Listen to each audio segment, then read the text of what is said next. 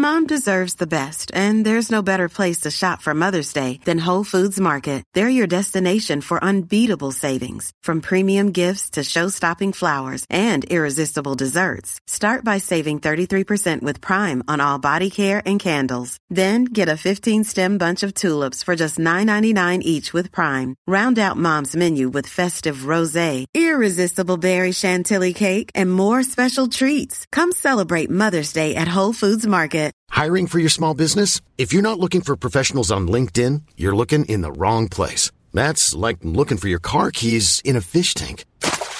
LinkedIn helps you hire professionals you can't find anywhere else, even those who aren't actively searching for a new job but might be open to the perfect role. In a given month, over seventy percent of LinkedIn users don't even visit other leading job sites. So start looking in the right place. With LinkedIn, you can hire professionals like a professional. Post your free job on linkedin.com slash people today.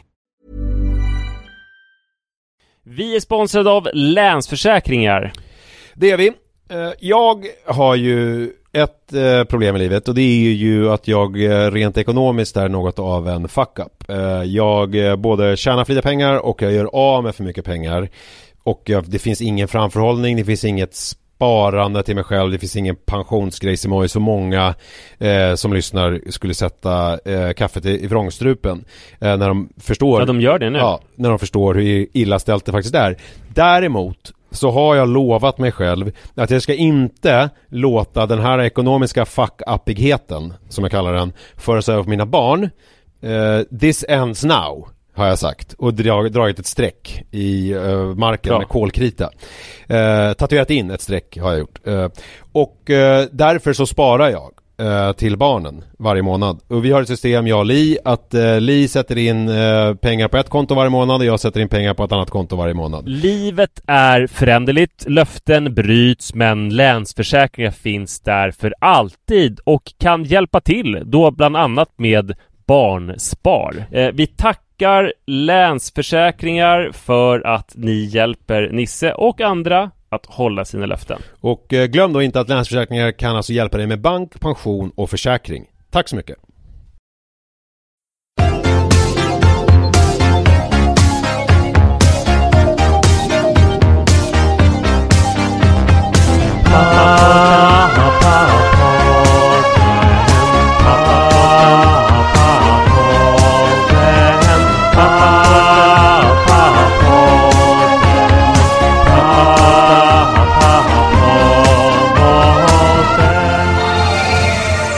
Nisse och Manne. Hallå, hallå. Varmt välkomna ska ni vara till Pappapodden, avsnitt nummer fyrahundratrettiofem. Eh, något av ett eh, specialavsnitt, lite försmak av sommaren på något vis. Jag har Manne med mig på länk, känns det som, men, eh, men det, så är det ju inte. Du står på någon landsväg på någon cykel någonstans eh, ute i Sverige. Alltså det är roligt, det här måste jag komma ihåg att lägga upp på, jag måste komma ihåg att lägga upp det här på vår Instagram som jag aldrig använder. Men jag är vid, jag vet inte fan om det är en milstolpe eller det är så snarare, jag lutar cykeln mot en grav kanske, eller en milstolpe. Nej, det är Gustav den tredje sigill, och sen är det någon som heter F A U Cronstedt som dog här sjutton åttiofem och begravdes vid den landsvägen. Mm. Konstig eh, plats att begravas. Som var då. Ja, jättekonstigt. Gustav den tredje förtrogen. Eh, och eh, jag fick panik för att eh, jag är ute och cyklar och eh, skulle podda med dig. Åkte till ett klassiskt turistställe som heter Kuggören för att sitta naturskönt och podda. Jag ska vi säga vilket landskap och så du är i? Eller, för det är kanske... Ja, just det. Jag, jag är i Hälsingland. Ja.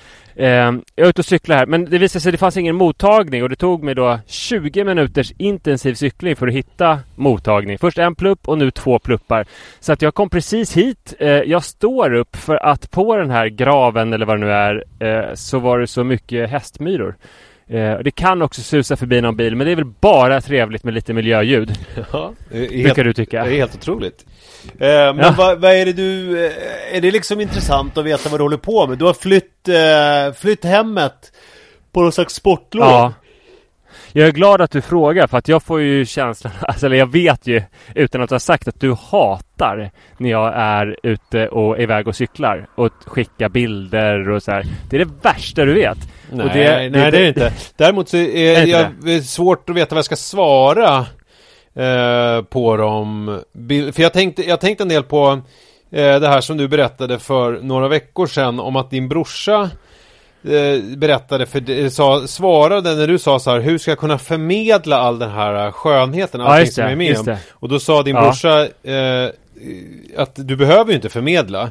Och då kände jag Nej. att jag fick en sån här esprit d'escalier efteråt, alltså tanketrappen, att det liksom är att det där bygger ju på det, det är ju väldigt lätt att säga om man är en person som inte har det hävdelsebehovet som du har och jag har för den delen, alltså så här att man ja. inte behöver förmedla det, för det går ju inte.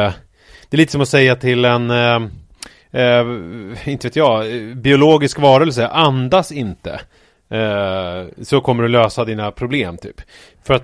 jag, vill säga, jag vet inte dock om man ska kalla det just, jag har otroligt mycket hävdelsebehov, men just det här handlar inte om det. Jag har ju märkt att när David Alledal, som vi båda känner, så att folk som börjar cykla, de börjar liksom skriva böcker eller oftast, allra oftast fotografera, för mm. att det liksom eh, det går liksom inte att låta bli. Men jag menar, det är väldigt lätt, de här filmerna som jag skickar till dig, det är bara så här, för, för jag tycker att de filmerna som jag skickade igår också faktiskt fångade det.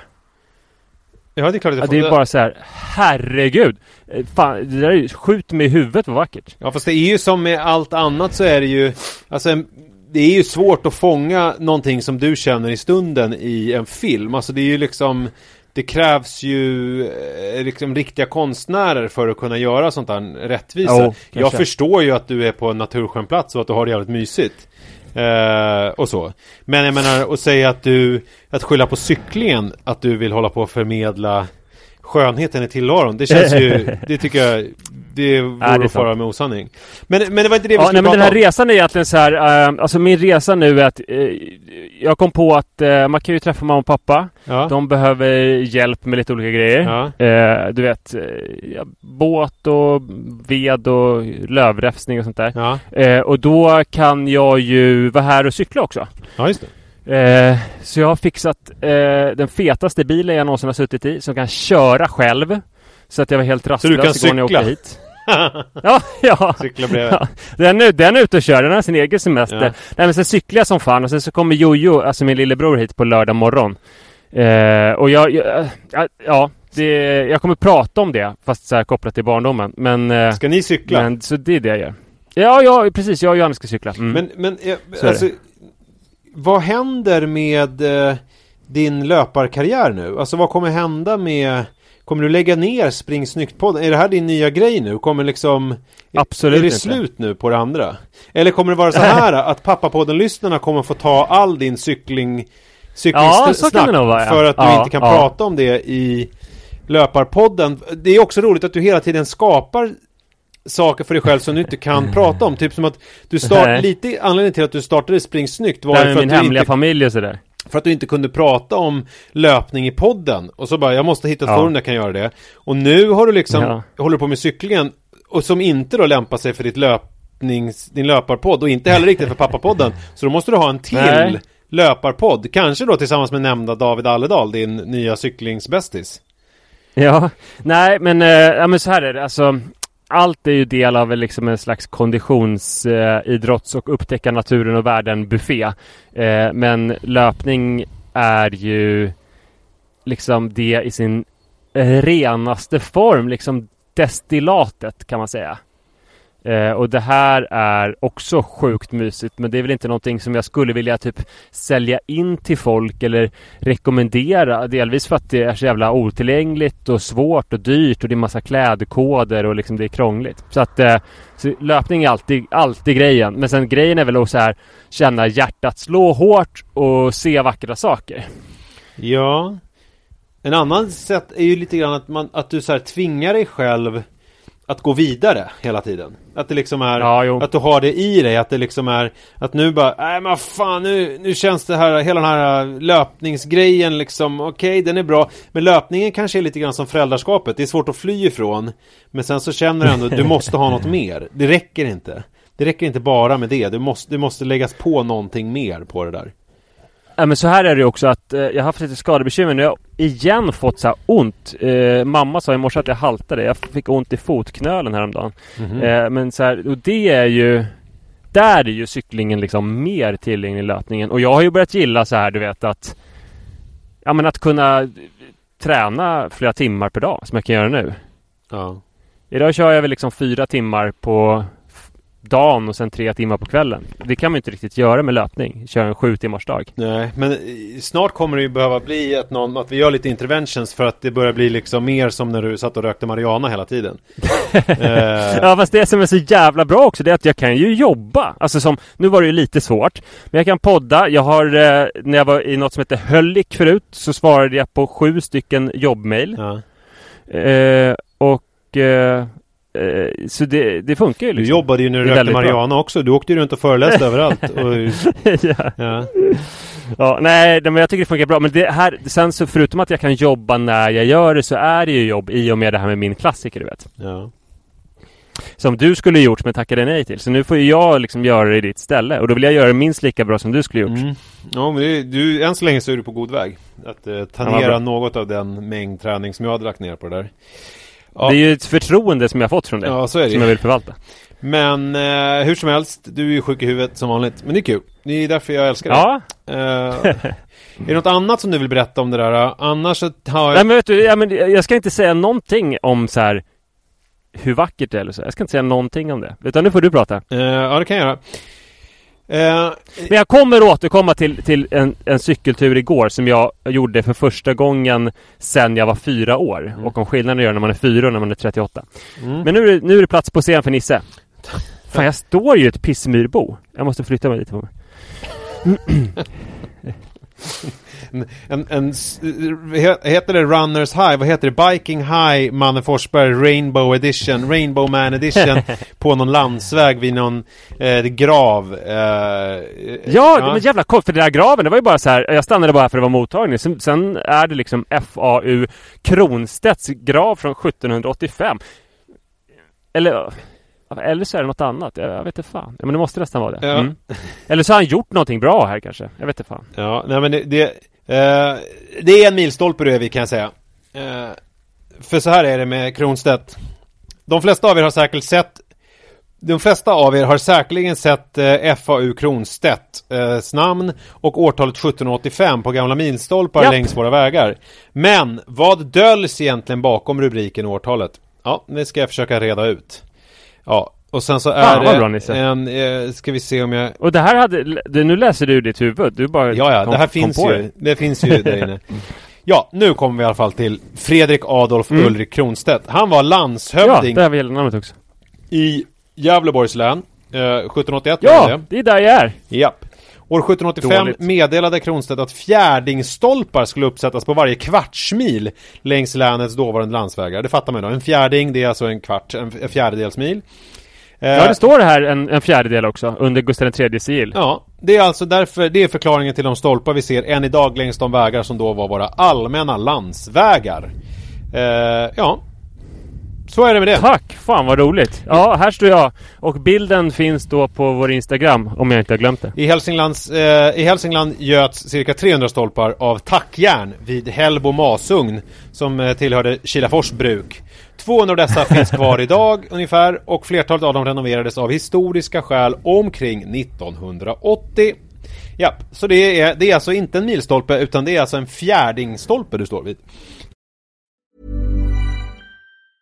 I'm Sandra, and I'm just the professional your small business was looking for. But you didn't hire me, because you didn't use LinkedIn Jobs. LinkedIn has professionals you can't find anywhere else, including those who aren't actively looking for a new job, but might be open to the perfect role, like me.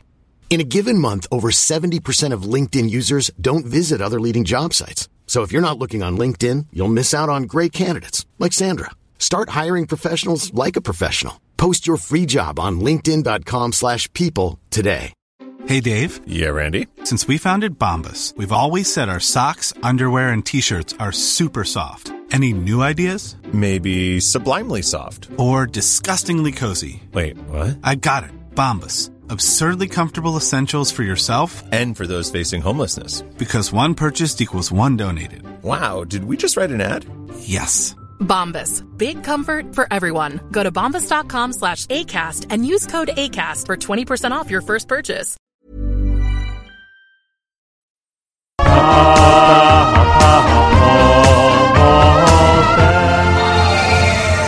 med Nisse och Manne. Uh, ja, jo men jag var med om en grej här i morse. Det var så att jag och eh, Li gick... Oj, förlåt. Nu drack jag en sprutflaska, ja. eh, som du brukar. Ja, men, eh, jag har ju inga problem med det. Så att, eh, du får gärna göra det. Jag vet att våra lyssnare kanske mm. har det i för sig. Eh, mm. Då passar jag på att ta en liten klunk vatten här i mitt glas som jag förberett. Jag gör det. Ja, ett glas. Bra. Mm. Eh, det märktes inte ens att jag drack, eller hur? Nej, jag märkte ingenting. Nej. Uh, ja, men i alla fall, i morse så gick jag och Li. Det är också en mysig grej nu med uh, coronan, att man liksom kan gå och lämna tillsammans där när båda ska jobba hemifrån, och att man då, beroende på hur förmiddagen ser ut, kan ta en liten promenad då med Kajsa efter lämning. Uh, det är en trevlig, ja, trevlig... Jag tycker ju att förmiddagen generellt... Det låter un- underbart, men det, du beskrev det som att det var en generell erfarenhet, men jag tror att den är ganska unik för er.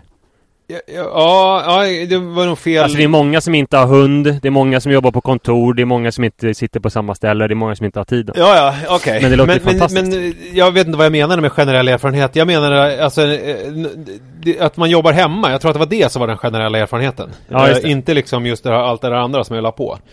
Nej. Det.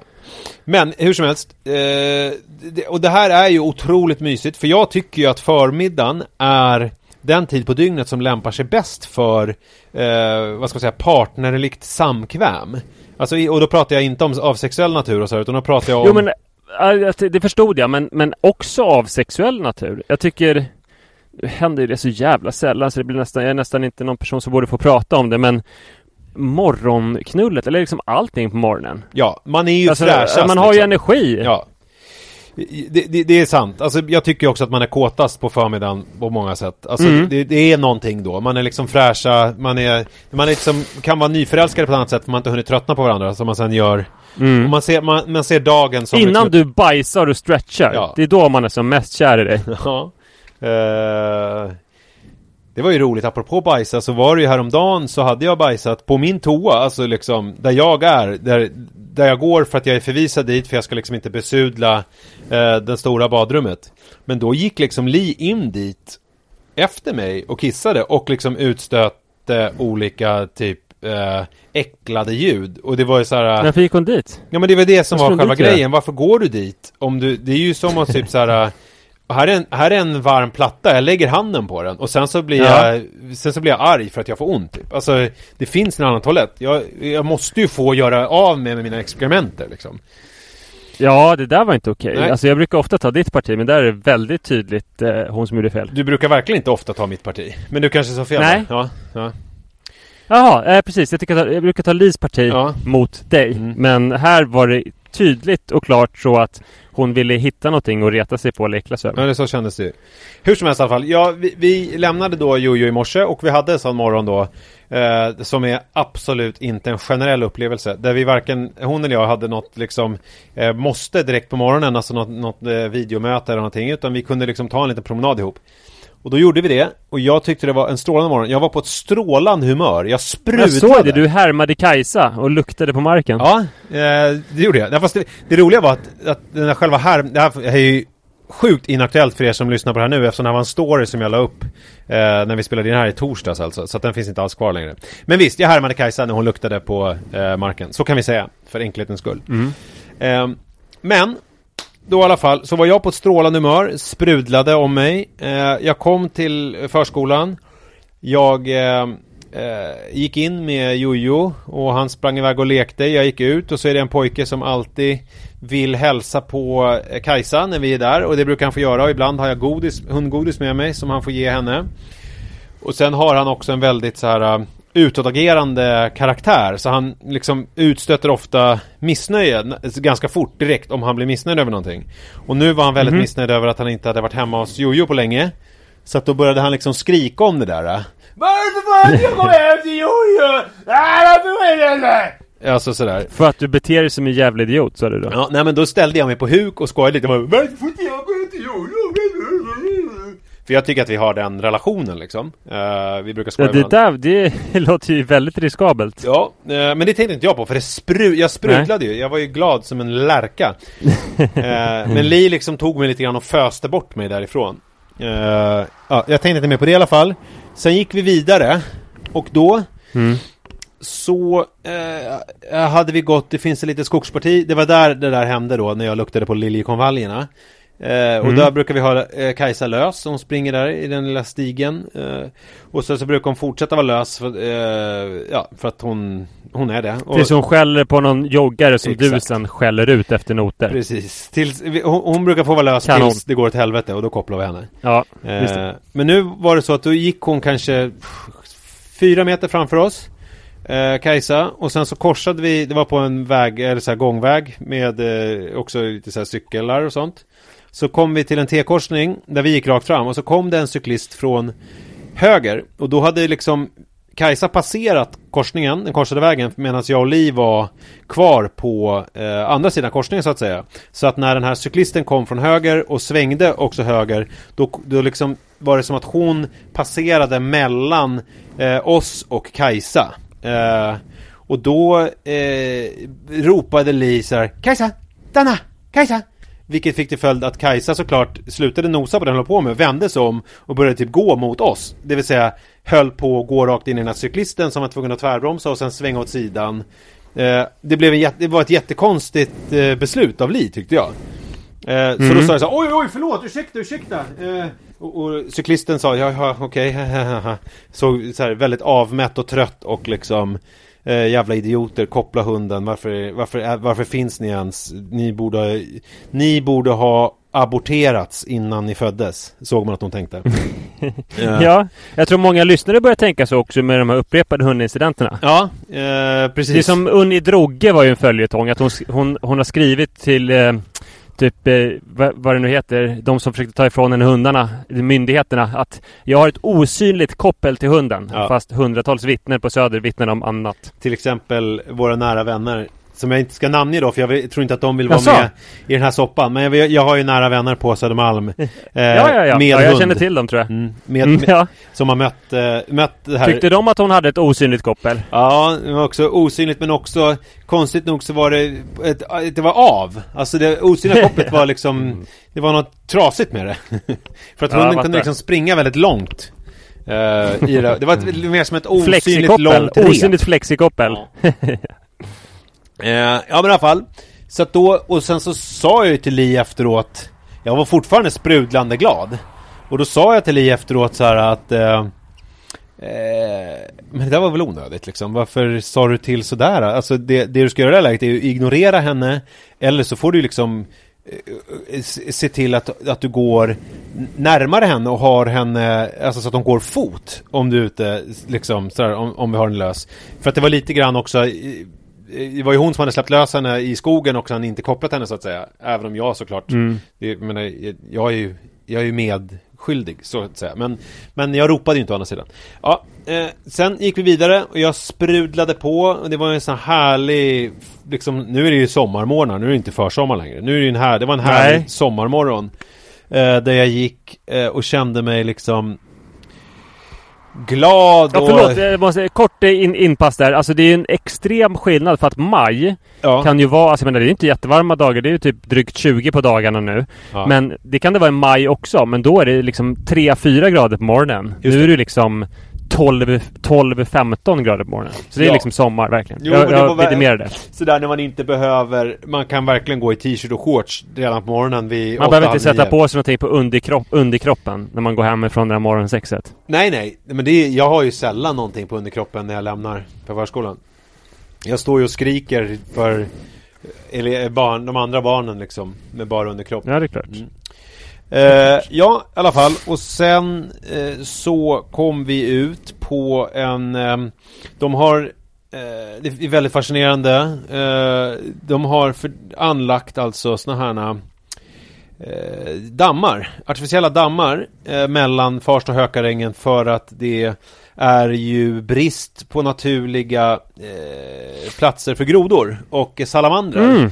i, ja, jag vet inte om det är i Sverige i stort, men framförallt i Stockholm. Så att då anlägger de sådana här dammar så att de ska ha eh, platser där de kan bli till, så att säga, hålla på och yngla sig. Och jag tycker att den här lilla rundan, det är liksom bara en kvart, man kanske går tio minuter längs med liksom eh, lite ängsmark, lite eh, buskar och, och sen så är det de här dammarna, och den, jag tycker att det är så häftigt att gå där. Grodor, grodyngel och sådär, det är kul att titta på. Och då mm, uttryckte det lite oro att det skulle vara väldigt blött fortfarande på stigen eh, med anledning av senaste tidens skyfall. Och då, förra veckan, ja. ja och då förra känd... onsdagen regnade det mer på en dag än det hade gjort på tjugo år i Stockholm. Ja, alltså där, det regnade inte mer på en dag än vad det gjort på tjugo, tjugo år. år totalt. Eh, nej, utan, utan, liksom, utan totalt sett på en dag. Men regnaste en, enskilda dagen på tjugo år. Ja. Det är mer korrekt. Ja, annars hade det varit jättemycket regn. Uh, ja. Men i alla fall, och jag märkte ju att men det är ju inte alls speciellt lerigt här, utan det enda som är är ju att det är dagg i gräset för att det har eh, varit natt och det är dagg på morgonen. Så jag sa så här, nej men det är inga problem att gå här. Eh, och sen så fortsatte jag att gå. Eh, och jag gick och tittade på mina grodor och, och hade det väldigt mysigt, och Kajsa kom springande och liksom nosade på mig och sprang tillbaka och så vidare. Eh, eller sprang, ja, hon håller på att nosa runt. Och sen så kom jag ut på eh, den lilla cykelvägen som går mellan Hökarängen och eh, Farsta, och gick i min egen värld och tänkte inte mer på det, utan så här, men var det li någonstans? Och sen så gick mm. jag kanske fyrtio meter till, och då såg jag li en bit bort, eh, ja, fyrtio meter framför mig ungefär. Eh, och hon stannade liksom inte, utan hon fortsatte att gå, men jag gick ju lite raskare än vad hon gjorde, så jag kom ikapp henne, och då var hon liksom fly förbannad på mig. Eh, och jag var ju fortfarande sprudlande glad, så jag förstod liksom inte riktigt vad det är eh, vad det var med henne. Eh, och då visade det sig att det som hade hänt var att hon tyckte att jag hade gett ifrån mig obehagliga gubbsignaler vid ett flertal tillfällen under, de här, eh, under den här promenaden. Och det var ju främst då de här tre eh, tillfällena som jag precis berättade om. Det vill säga alltså att, att du mobbade ett barn. Mobbade ett barn. Alltså, eh, men, men varför skulle det vara gubbigt? Det är ju antingen man, mobbing är ju ofta någonting som är liksom mer eh, barnsligt. Men mobbing är ju din, var ju din term för det som hände. Det som Li tyckte var väl mer så här okänsligt. Eh, okänsligt eh, uppträdande vid grind framför massa andra dagisföräldrar eh, in, in i sin egen värld liksom, typ. Ja, men det här beror ju på, för du sa ju att ni hade en speciell jargong, du och pojken, ja. Alltså om han tyckte det var skitroligt. Ja, men det är inte jag som säger att det är obehagliga gubbsignaler. Nej, men tyckte han att det var skitroligt? Ja, han, han... Alltså gick han över till att börja skratta och tycka att ni hade en jargong då? Det vet jag inte, för Li föste ju iväg. Eller var det mig. Du som körde din grej? Li föste iväg mig. Jag brukar köra min ja, grej med honom, för jag tycker ju att uh, uh, jag tycker om honom, jag tycker han är gullig, men jag tycker också att han förtjänar att bli härmad uh, ibland. Ja, sen så tyckte hon ju att det här uh... Okej, okay. ja men, okay. ja, men det så, du gjorde det för att du tyckte han var en jobbig jävel, inte för att ni hade en jargong då, just i det här fallet. Jag tycker inte att det, jag tycker varken det ena eller andra svaret exakt överensstämmer med den verklighetsbilden som jag har. Jag skulle säga att det är eh, ett, eh, ett milt humoristiskt tillrättavisande av ett beteende som jag tycker är okay. eh, lite over the tops. Eh, mm. Ja, typ så. Ja, jag fattar. Ja. Eh, Men sen så var det också det här att jag liksom rättade henne vid cykeln offentligt. Det var mycket så här offentliga grejer. Att jag liksom... Att jag... Det här är ju tonfallet eh, allt. Ja. Uh, men här så det beror ju på tonfall. Vem, vem, vem, vems linje man ska gå på här, tror jag. Uh, ja, det är ju svårt för dig. Du har ju bara min version ja, här. Uh, och lyssnarna. Ja. Mm. Och sen så eh, var det ju också det här incidenten vid grodorna, att i hennes version så var det att hon hade ropat mig och sagt så jag kan inte gå här, det är så lerigt, varpå jag bara mm. hade nej, nej, nej, muttrat någonting och gått vidare. Alltså väldigt så här gubbigt att jag skiter väl i dig och vad du håller på med, jag ska kolla på mina grodor. Jag, jag bekymrar mig inte dugg för eh, ditt väl eller ve för den delen. Eh, ja. Och då så är det ju svårt, för då ställs jag inför ett litet dilemma, för att jag kan ju inte riktigt se mig själv utifrån. Jag kan ju bara se hur jag, hur jag upplevt de här olika situationerna, och jag har ju gjort det här absolut inte med något ont uppsåt överhuvudtaget. Jag har ju varit, som jag har sagt nu ett antal gånger, på ett sprudlande humör och varit glad mm-hmm. och eh, gått runt och liksom filurat. Medan då eh, det som jag då upplever som liksom spiritualitet och liksom glädje och eh, ett omfamnande av eh, livet i allmänhet och sommarmorgonen i synnerhet, har ju hon uppfattat som liksom ett muttrigt, gubbigt beteende, och att jag ut eh, att jag har liksom eh, visat på obehagliga gubbtendenser. Fan vad jobbigt. Alltså, borde du gå på någon sån här samtyckesföreläsning eller så? Ja, jag tror det. Och då slog det mig, för då sa ju jag, det här är egentligen förbjudet, men jag sa det ändå, jag undrar om du har P M S, Li? Uh, och då sa hon Oj. så här, ja men det kanske jag har. Uh, mm. För att hon har väl det. Uh, eller ja, hon, hon har ju det. Sara brukar säga, om, om jag uh, undersöker det mm. så kan hon säga, ja det kanske jag har, men det är ju inte därför. Nej. Som jag är arg. Precis. Och det här är ju precis samma grej som var eh, med mig när jag var som mest deprimerad. Alltså det här att man ser livet i svart. Alltså mm. att man liksom, det finns ingenting, allting är tecken på alltings jävlighet. Det finns liksom mm-hmm. ingen, ingen positivt med någonting. Eh, och eh, och då, då återstår ju frågan så här, det finns ju de som tycker att ja, men de käkar såna här piller för att klara av leva i den här postmoderna kapitalistiska eran. Vad är det för någonting? Alltså egentligen så borde man vägra pillerna och bara se verkligheten för vad det är. Det vill säga ett värdelöst... Just annars kommer man aldrig göra revolution. Nej, värdelöst, vidrigt liksom Dantes eh, inferno eh, och så vidare. Eh... Och, de har inte varit på den här landsvägen i närheten av Hornslandet, kan jag säga. Nej, eh, det har de verkligen inte. Men sen är det ju också så här att hon, man kan ju också se det som att, då, att hon är då bara lite allmänt låg eh, för mm. att hon har P M S. Eh, men eh, det, den vidriga, alltså om det är så att det är det förstnämnda, det vill säga att hon tre av fyra veckor i månaden står ut med mig. Och sen så är det var fjärde vecka så ser hon mig för den jag egentligen är. Alltså, för jag tror inte att jag gjorde så mycket annorlunda den här promenaden mot vad jag brukar. Men i vanliga fall så står hon ut med mig trots det här. Men nu så är det som att hon typ så här, att det liksom är... Eh, att de blå dunsterna ur hennes ögon liksom slås bort eller blåses bort eller vad fan man säger.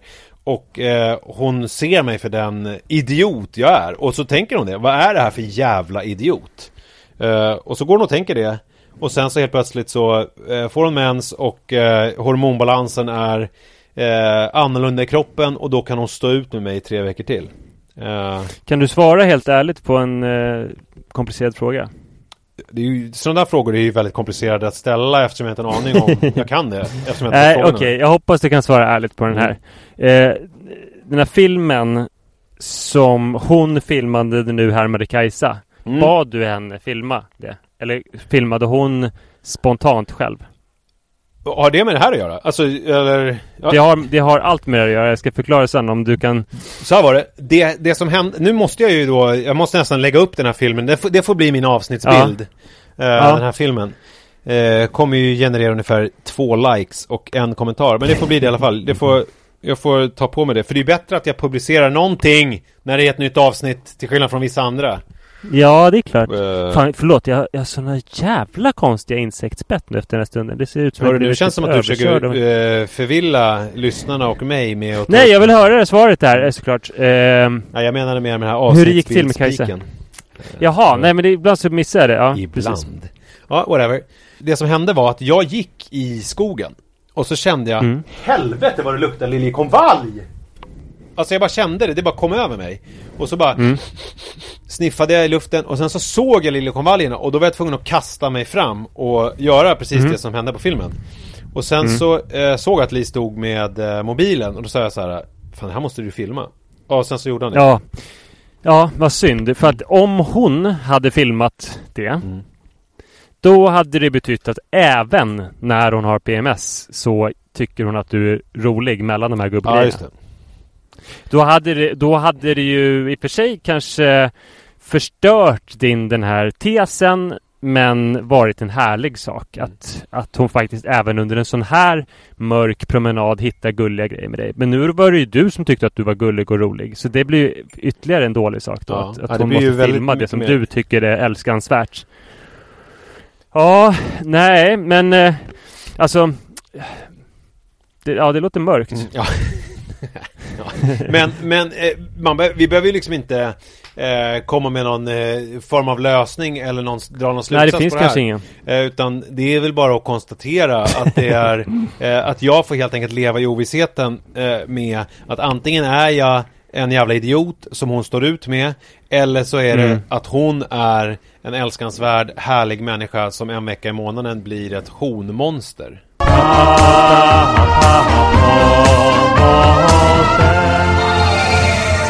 Min Isse och Manne.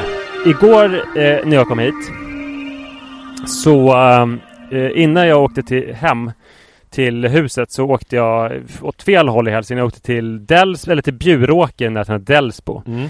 Delsbo känner ju alla till, för det är Delsbo stämman eh, har ju varit där. Och med alla länge. Så menar vi inte alla, utan vi menar ja, några. Jo, men nej, med Delsbo alla talas om. Delsbo stämman. Den är ju household. Jag, jag, alltså, jag, var, jag, har ju varit... jag tror verkligen inte att du eh, jag tror verkligen inte att det är household för majoriteten av våra lyssnare. Att det, tror du inte? Men, vad, tror, men alla känner väl till familjen Härdelin? Eller? Det var ju roligt, för jag gjorde ju Thore Härdelin. Jag har ju typ en finlandssvensk bekant, eller jag har säkert flera, men en mm. som jag vet är det, en gammal kollega till Li. Så att då när jag la upp eh, min eh, film på Instagram där jag skrev på avtalet på den här boken jag ska skriva, som jag fortfarande inte pratar så mycket om i podden, mm. men det kommer jag göra så småningom. Eh, mm. Då så frågade hon så här: härligt, vad ska den handla om? Och då, började, då sa jag så här, osäker, men sen, den kommer inledas så här. Och så sa jag, min fader var en vacker soldat, den tappraste man fann. Eh, mm. Vilket ju är inledningen på Fänrik Ståls sägner av Runeberg, alltså den klassiska finlandssvenska diktaren. För det var ju liksom, jag tänkte att hon är den enda eh, hon om någon eh, fattar ju den här referensen, men det gjorde hon inte, för hon mm. bara, åh, vad fint det låter. eh, ja. Så att, eh, vad dumt. Så att, jag tror Thore Härdelin, mm, mm, han är en sån här eh, riksspelman som var den, alltså, ansågs som Sveriges sexigaste och coolaste man på sextiotalet, för att det var ju han som förde ihop den gamla liksom allmoge folkmusikrörelsen med hippierörelsen mm. och fick liksom alla jäkla stockholmare att flytta till Delsbo. Så att han, när, man, när Gröna Vågen drogs igång, så drömde ju alla om Thore Härdelin liksom. Han var spelman och han var långhårig och han var liksom fast förankrad i det gamla och därigenom liksom den tidens största hipster mm. och någon slags eh, modern näckengestalt. Och Delsbo stämman, som hade varit en liten grej och ansågs skitnördig, men när de här hippieungdomarna växte upp så tyckte de att folkmusik var det töntigaste som fanns. De kanske hade någon mormor som höll på med eller sådär. Eh, men det blev då jättestort, och Delsbo stämman, som hade fört en tynande tillvaro, blev sjukt stor. Det kom typ sextio tusen pers som tältade i Hälsingeskogarna och var nakna och rökte braj och sådär. Det är roligt med, just med familjen Härdelin, för att det, han är ju motsatsen till, om man tänker hipster, eftersom han är ju, alltså det är ju gamla spelmän, men hans morfar och, alltså det, det är ju ja, alla, det är ju gamla spel, det är ju gamla spelmän allihopa liksom.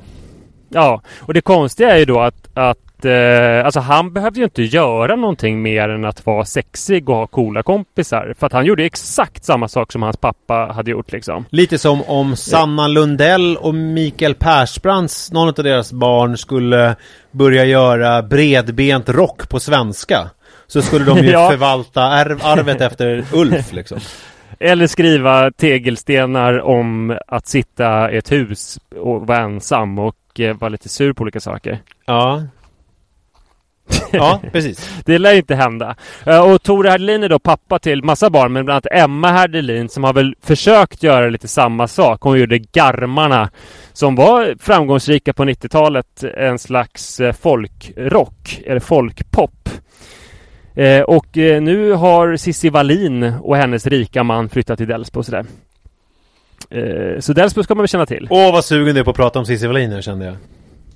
Jaha, är du det? Nej, men jag bara kände jag efter de senaste dagarnas... Eh, Alltså jag har inte läst det där. Jag såg bara att hon har gjort någon slags avbön. Mm.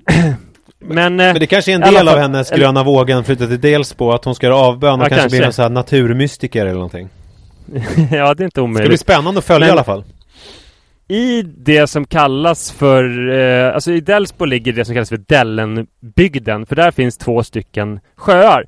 Eh, Norrdellen och Sördellen. Som är såna här gamla, du vet, meteoritnedslag. Som ser helt otroliga ut med berg omkring och små märkliga öar med massa tallskog på. Det är väl samma sak med Siljan, eller hur? Alltså Siljan är ju också gamla meteoriter. Det är ju ganska coolt. Ja, det, det är det nog säkert. Eh, att det är så mycket... som har kommit och ju, ja, det finns nog en del sådana sjöar. Mm. Och jag har ju varit där ibland på somrarna. Och min eh, äldsta syster Anna, hon har köpt ett ställe vid Dellen. Eh, så att jag badar i Dellen och sådär. Men jag har liksom inte varit där ordentligt. Alltså åkt runt hela Dellen. Sen jag var fyra år. Eh, när jag var fyra år så... tog, nu blir jag anfådd för jag går omkring så mycket när jag pratar. Och det gör jag för att inte bli uppäten av alla insekter. Uh, men det ger ett otroligt uh, levande uh, intryck och att vi är, vi är liksom ute bland folket. Vi är där. Ja, och du är också ute, eller? För jag har lite fågelkvitter och sånt hos dig. Uh, nej, det är bara att jag, jag, eftersom du var utomhus så, så brydde jag mig inte om att stänga fönstret. Uh, nej, nej. Det gör du rätt i. Vad fan, släpp in ljuden för fan. In med det. Du, du kastar så mycket mellan olika ytterligheter när det gäller det här med ljuden. Vissa veckor ska det vara ja. liksom... Eh, ljuddisciplin och man ska gärna ha såna absorbenter i hela rummet och det liksom ska ja. ljudet när man klipper ska, det ska komprimeras på alla möjliga olika sätt som du har kommit på i klippningsprogrammet. Sen så vissa veckor då är det bara nej, jag är ute och går här, lyssnar på fåglarna och bilarna, det är så härligt med... jag, jag hänger jag inte tror med. Det kallas att göra en dygd av nödvändigheten. Ja. Alltså att eh, om jag råkar ut och cykla, då råkar just den veckan vara kanon om det kommer in eh, olika ljud. Mm. Det är också det är svårt för mig ja, att förhålla mig till. Eh, för ja, det är klart. Mix messages och så vidare. Jag vet inte riktigt vad jag ska, hur jag ska göra. Du ska göra exakt hur fan du vill, utom att spruta in grejer i munnen. Mm. Ja, men det, jag tycker att det är... Ja, ja förlåt, fortsätt. När jag var fyra år så bestämde pappa att jag och mina två stora systrar Anna och Moa. Jag var fyra så Moa var sju och Anna var tio. Vi skulle åka på en episk eh, cykeltur runt Norrdellen. Och när man åker runt Norrdellen så liksom slickar man också Sördellen. Eh, så att man får fin kontakt med båda sjöarna och, och åker runt då Norrdellen. Och det är liksom typ det vackraste man kan göra. Och jag minns den här resan trots att jag var fyra så himla noga, eller så himla väl, för att för mig var det en enorm lyx för att jag fick sitta i en cykelkärra som pappa hade hyrt för ändamålet, med mina stora systrar fick cykla. Uh-huh. ehm, Så att jag var då fyra eh, och Anna och Moa pinnade på så gott det gick. Och redan då tyckte jag nog att det var sjukt vackert. Och dessutom så var det så väldigt vilsamt att i lugn takt färdas i den här ombonade cykelkärran. Eh, och njuta av det hänförande landskapet. Och eftersom det var fysiskt ansträngande, säkert för pappa men framförallt för Moa och Anna, så stannade vi hela tiden och så sa pappa att vi behövde nödproviant. Eller reservproviant. Men det här minns eh, du liksom tydligt. Alltså det, det är helt klart för dig, ja. Trots att du bara var fyra år. Jag minns det jätteväl och jag tror att jag måste minnas det, alltså på riktigt också, för vi har typ inga bilder från den här resan. Och jag har väldigt mycket minnesbilder och jag minns just den här terminologin, provianten.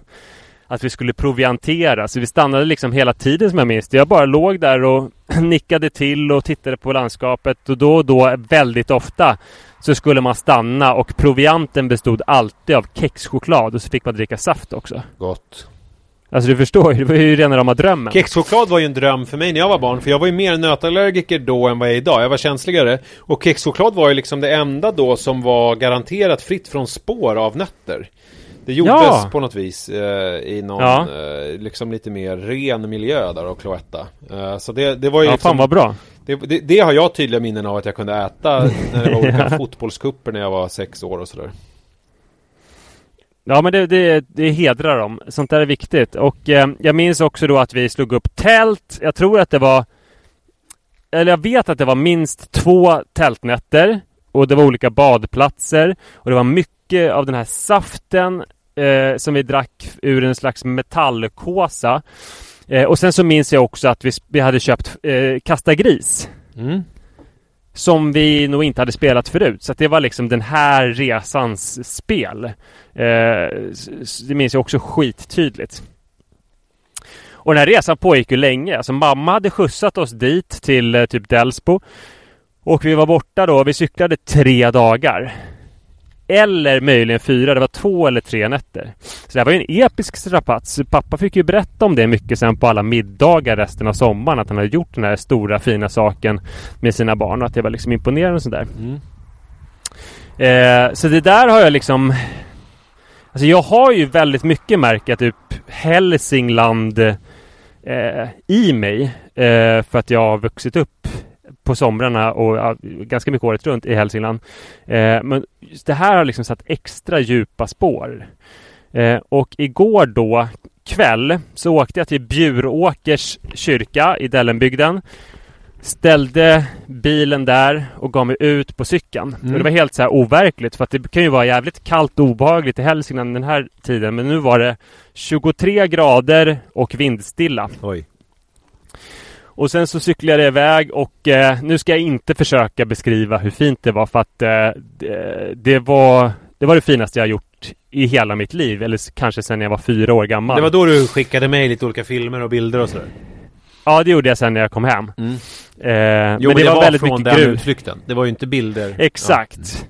Det är liksom ängar vid vattnet där jättefina kossor betar, och sen så är det grusvägar. Och det som kanske är speciellt också med att cykla runt Norrdellen är att man cyklar så himla nära vattnet hela tiden. Eh, så är det sällan när man cyklar runt sjöar. Då är det ganska mycket så att man kommer ifrån sjön. Men här är det supernära. Eh, och eh, sen så eh, fick jag ett sms från Rut där hon skrev eh, godnatt pappa, hjärta. Eh, och, jag, och jag hade cyklat och tänkt jättemycket på det här, att jag skulle vilja cykla med barnen det där och tälta också. För vi skulle göra det förra sommaren, men sen så skaffade vi Länsö, så då blev det aldrig riktigt av. Eh, men jag har liksom haft den tanken länge, så att jag cyklade omkring och tänkte på barnen och typ att det skulle vara så kul att visa dem. Och sen så skickade du ut det smset och jag stannade cykeln för jag skulle smsa tillbaka. Jag blev så glad att få ett sms precis när jag hade tänkt på henne. Mm. Men då, eh, innan jag hann smsa henne så ringde hon. Mm. Som att hon inte, som att det inte räckte för henne att skicka ett sms. Och så sa hon att eh, pappa, jag vill bara ringa innan jag går och lägger mig för jag saknar dig så mycket. Mm. Eh, och Ah, det, det blev så jävla starkt, för det var någon slags helt ny grej. För att om hon var liten och jag var borta, alltså då var det ju antingen, det fanns två lägen. Det vanligaste läget var: bryr sig inte alls, kanske vill prata lite med mig för att det är kul att göra, men inte så här att gå omkring och, och typ sakna. Utan i så fall så var det mer så här: oj, jag saknar pappa, gråta, liksom jobbigt. Eller inte sakna alls. Det var de två ytterligheterna. Nu var det som att hon saknade mig på ett så här eh, stort sett, som att hon typ nästan eh, som att hon nästan så här eh, mysled lite över saknaden. För att, att sakna någon är att typ känna att man gillar den personen. Ja, men, och sakna och personen hon... dig. Alltså inte bara sakna ja, liksom någon sån här, någon trygg punkt i tillvaron, utan typ så här fan han det, det är ju också så här att hon väljer ju dig då, alltså för den du är. Ja. Det är inte liksom bara jag saknar liksom bilden av någon slags pappa sådär, utan det är mer... Nej, precis. Ja, det är ju, det är ju, det är, det är ju en fjärdingstolpe åtminstone. Ja, verkligen. Och då var det också som att hon saknade inte mig så mycket heller då, så att hon så här: gud, jag måste ringa honom för annars så står jag inte ut med tillvaron. Utan det var mer som att så här, ja, men jag vill snacka lite med honom, men kanske också så här: jag vill bjuda honom på min saknad. Just det. Uh, ja, jag blev helt jävla knockad av det. Mm. Och det har varit två sådana cykelturer nu, för att uh, två dagar innan så cyklade jag ut mot Ingarö också på kvällen med en kille som heter Martin Brusewitz och med den här David Alledal. Och så pratade jag med Martin Brusewitz om det som vi har pratat om i podden, om att barnen blir äldre, för att han har en ettåring och en fyraåring. Mm. Och uh, det är ju såklart ofta skitjobbigt. Jag pratade om det här med att uh, när man är förälder att man hela tiden tar farväl av sina barn. Man tar just farväl det, just det, av just sitt just barn det. Som treåring och de speciella uttrycken och sätten att vara och, och liksom jargongen som ett barn har en viss ålder. Eh, och eh, man såg att eh, Martin fick lite så här panik. Han kanske mer hade känt att fan vad, vad skönt att komma bort från hemmet lite för att mm. man har en ettåring och en fyraåring så är det svinjobbigt. Mm. Och David som har lite yngre barn, han satt lite längre bak. En, en inte lite bak, yngre barn än ett och fyra, han är lite yngre barn än du. Ja, precis, precis, mm. exakt, exakt så. Ja, bra. Han eh, började gråta där då. Eh, och eh, det är någonting med att vara ute på, ute på kvällarna, borta från sina barn och sitta och bli berörda barnen. För det jag kom fram till sen när jag hade haft den här utläggningen för Martin Brusewitz som han också blev påverkad av, det är ju att det här är ju liksom ett helt skevt resonemang, för man kan ju inte, det är en sån klyfta mellan någon som jag som har liksom perspektiv på småbarnsåren med någon som är mitt uppe i dem. Det är som om jag var en jätterik person mm. som sa till den fattiga att jag längtar efter en enklare tillvaro, ja, ja, eller som rika som säger att, att pengar inte betyder någonting. Ja, precis. Mm. Eh, så att det går ju inte. Och det är ju som en, som en finare och liksom kanske lite mer poetisk variant av det här att väntar du bara, de växer upp så fort. Och man bara, vadå fort?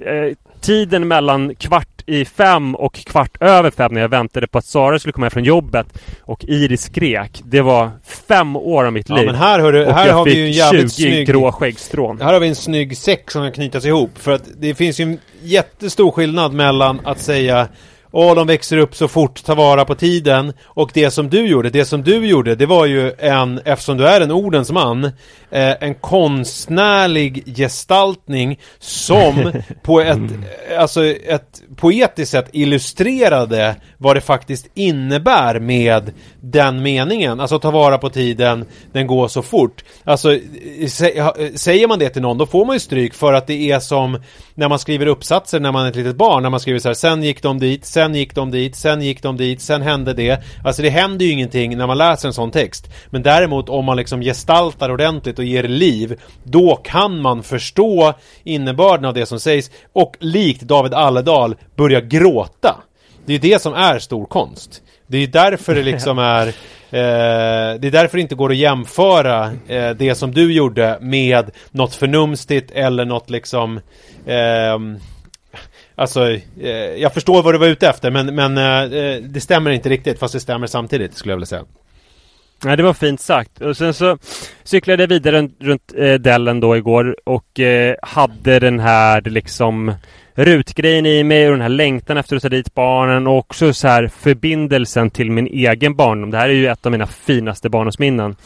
Eh, och lite för fort eh, så kom jag tillbaka till Bjuråkers kyrka och hade cyklat då femtiotvå kilometer på typ en timme och fyrtiofem minuter.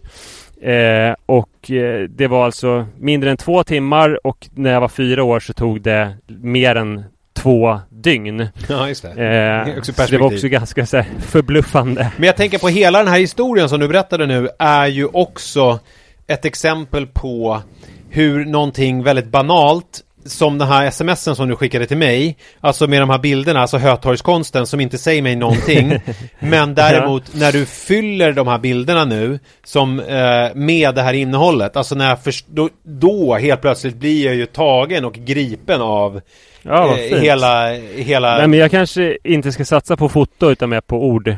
Ja, och det är väl det du gör? Eller menar du att du... Ja, jo, precis. Och, och, och, och om man ska ta med sig någonting av det här så tror jag det är, nu alla olika förstås, men när man ser en sån här irriterande lyckraman eh, som är ute på, och, och cyklar liksom fort och så, så kanske man tänker så här, vad, vad är det de flyr ifrån? Mm.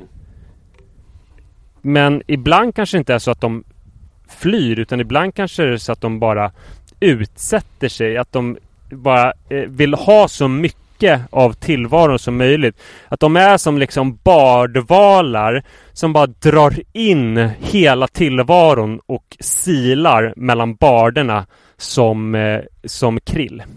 Hörrni, vi älskar när ni eh, skriver recensioner och sätter betyg i iTunes och andra plattformar. Eh, och vi finns såklart i alla sociala medier eh, som man kan tänka sig, utom möjligen TikTok eh, och Snapchat. Men vi säkrast hörs vi om en vecka i podden. Hej då!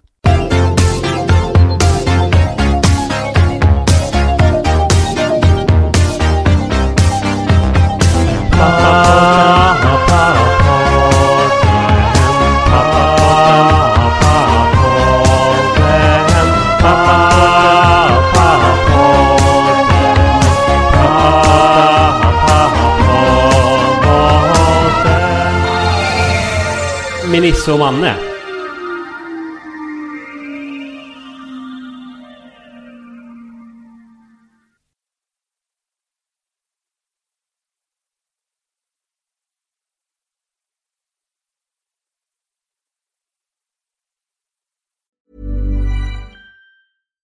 Hi, I'm Daniel, founder of Pretty Litter. Cats and cat owners deserve better than any old-fashioned litter. That's why I teamed up with scientists and veterinarians to create Pretty Litter. Its innovative crystal formula has superior odor control and weighs up to eighty percent less than clay litter.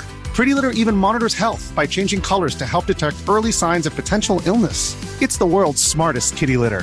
Go to pretty litter dot com and use code ACAST for twenty percent off your first order and a free cat toy. Terms and conditions apply. See site for details. Hey, it's Paige DeSorbo from Giggly Squad. High quality fashion without the price tag. Say hello to Quince. I'm snagging high-end essentials like cozy cashmere sweaters, sleek leather jackets, fine jewelry, and so much more. With Quince being fifty to eighty percent less than similar brands. And they partner with factories that prioritize safe, ethical, and responsible manufacturing. I love that. Luxury quality within reach. Go to quince.com slash style to get free shipping and three sixty-five day returns on your next order. Quince.com slash style.